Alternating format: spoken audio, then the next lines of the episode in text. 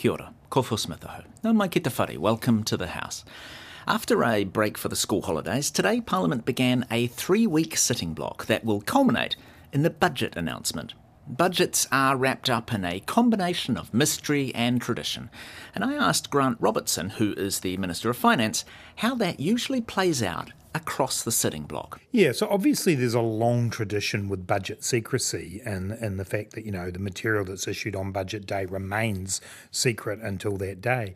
And we've had examples in, in history where ministers of finance have had to resign or offer to resign anyway because the you know something's leaked out of the budget process. I think famously Roger Douglas once had to because that was the convention had to send his resignation letter, which of course David Lange rejected, although I suspect he regretted that um, in, in later years. Um, and then myself in 2019, I had the situation where material was put up accidentally on a website that could be found and was found and was released. So there's quite a lot of sensitivity.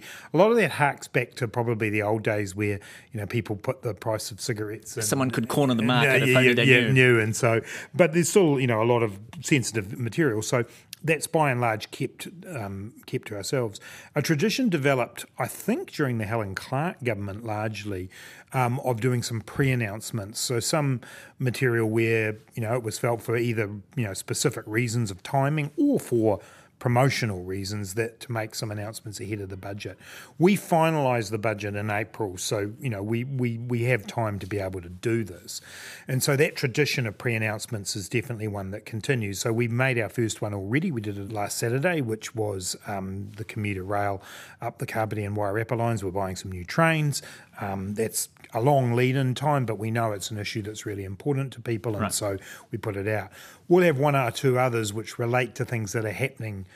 very soon, and we need to make that announcement before the budget. So It gives you an opportunity to also get a separate headline for that bit, I suppose, doesn't it? It absolutely does. I mean, it, and all governments do this, so it's not particular to us. But yes, one of the things is there's a lot that comes out on budget day, and things get lost. And Well, there's too much really for anyone to reasonably cover. cover it all in one day. That's right. And so I can say, as the Minister of Finance, there's a balancing act there because budgets ultimately are packages. They're the results of a lot of different trade offs and a lot of different interrelated decisions. And if you take too many things out of them and announce them before, the package you put out on budget day doesn't make so much sense. So while there will be some pre announcements, there will be nowhere near as many as you might have seen in previous years. In question time, invariably you are going, well, almost everyone is going to be asked endless questions about what's in the budget, which will get a bit tedious probably. Oh, I think so. Um, and look, I've taken to various ways of answering that over the years, um, including counting down the number of sleeps that um, people have until they get to see the budget. But I would have been as guilty of it in opposition as anyone. Um, it is part of the exercise. Because there are pre announcements, you know, that does open it up to the fact, well, you've announced that. Why can't you announce this?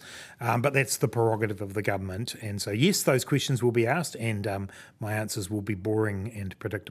Yeah. What are the other traditional bits? You go to a printing press normally, right? I do, although although the last couple of years we've decided not to actually go all the way out to the printing press itself. Um, what we do is get a, a dummy copy of the budget, so it's the the cover. Although what's on the inside tends to be last year's budget, so we don't have any risks of people taking photographs of things that they shouldn't.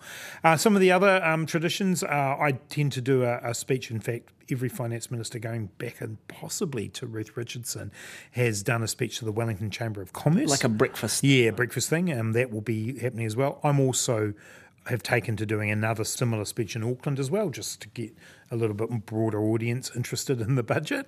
And over the course of um, the week prior to the budget, you will see more kind of pre-interviews for me as well. Um, one or two media outlets. I've got a bit of a tradition of doing a kind of a speculative kind of interview beforehand.